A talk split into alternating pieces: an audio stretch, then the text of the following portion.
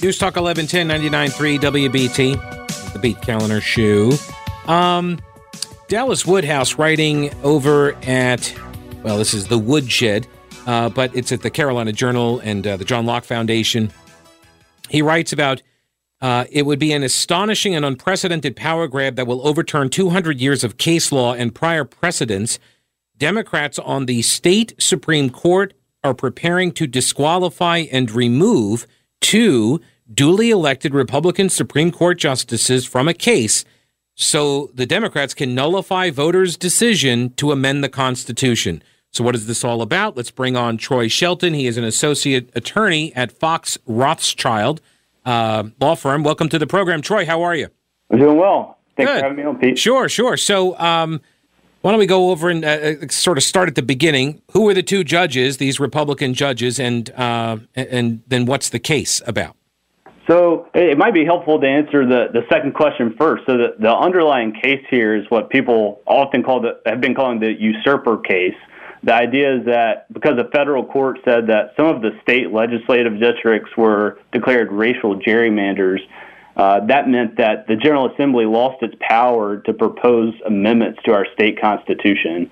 Uh, so that, that, that's a that's a really extreme legal theory, and it's sort of been tried a few times over the past century or so in different courts, and it's it's always lost. No one's ever agreed with that. But the the trial court in this case agreed with that legal theory, said that you know these constitutional amendments, the ones that are being attacked here by the NAACP are the voter ID and income tax cap uh, amendments. Uh, said that you know challenging those as being unconstitutional, um, essentially in themselves. And anyway, so the the trial court agreed with that theory, and then the Court of Appeals reversed, uh, saying no, no, rejecting the theory, and now the case is before the North Carolina Supreme Court.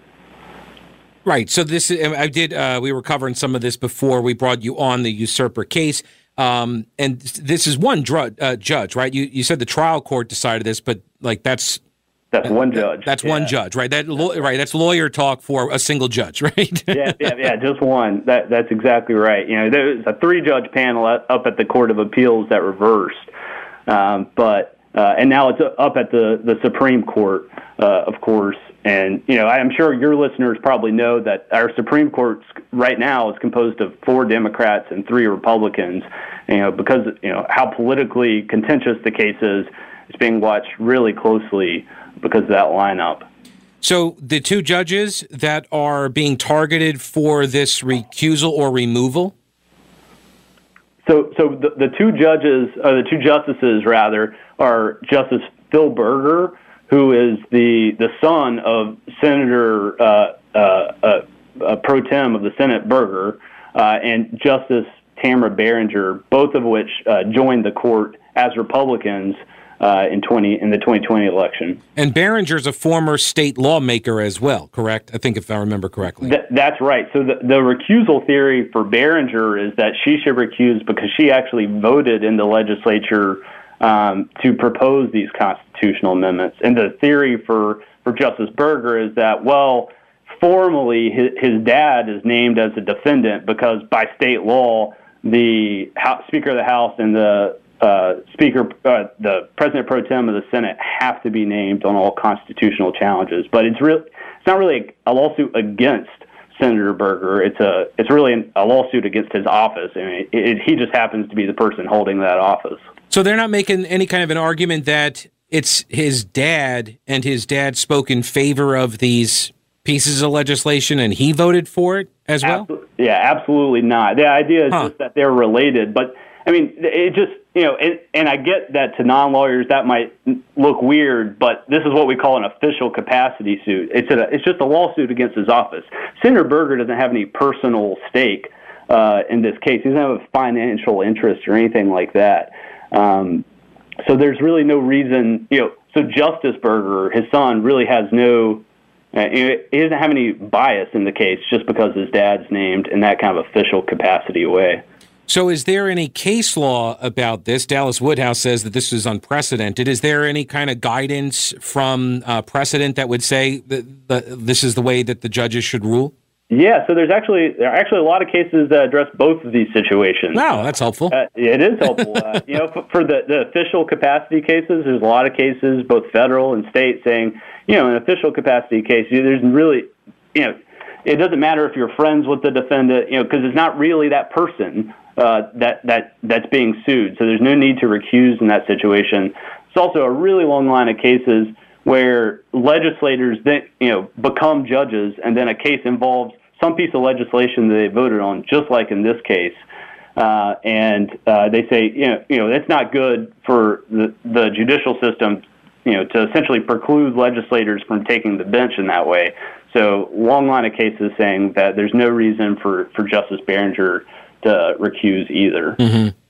So, this has now prompted apparently the Democratic members on the state Supreme Court to try to force the two Republicans out of the case? So I think that's that's what's up in the air. I think what pe- has people alarmed is who is it that's going to decide the, these recusal motions? Is it going to be Justices Barringer and Berger going to decide for themselves whether to recuse, or is it essentially going to be the Democratic majority that that might force them to recuse? Now, now normally when when someone asks one of the justices to recuse, it, that justice being asked to recuse decides for himself or herself whether she's going to do that. Um, and based on my conversations with some previous Supreme Court justices and my own experience and research, that that's the case. They normally decide for themselves. And the only time I could find an exception to that was when the person being targeted didn't want to decide for themselves, and they let the the rest of the court decide it. And that's of course also how the the U.S. Supreme Court works. The justices decide for themselves whether to recuse. Right, because doesn't it kind of rest on a fundamental idea that the judges are always acting impartially by the law, and so their past experience shouldn't be of um, of concern, right? Because if, if you trust me to act impartially on all these other things, why do you think I would act impartially on on this? So no, I'm not going to recuse. Or they say, yeah, I could not divorce myself from this, so I'm I'm going to say no. It's like you're trusting their judgment, which is the whole point of having a judge. That's exactly right. That's 100 percent correct. So um, this is unprecedented. If these Democrats try to force them uh, to recuse themselves, now I, I am kind of curious what happens, uh, how that plays out. I don't think there's a process for that, but uh, why do they even need to do this? They've got a 4 3 majority. I think that. I think that this motion that's been filed by the NAACP shows that they're not confident that they can actually get all four members, uh, all four of the Democratic members of, of the court to actually go along with their theory. And I think that that's, that's probably true. I think that there's a good chance that all the Republicans will vote against the usurper theory, and that there's a good chance that at least one Democratic justice on our Supreme Court would would say that that this theory is just a little too fringe for me and and say no. So you know they, their odds are better, right? If uh, the NAACP's odds are better if if they have two of the Republicans recuse. Interesting. Troy Shelton, Associate Attorney at Fox Rothschild. Um, thanks so much for your time and your insight. I appreciate it, man. Thanks. Thanks, Pete. All right. Take care.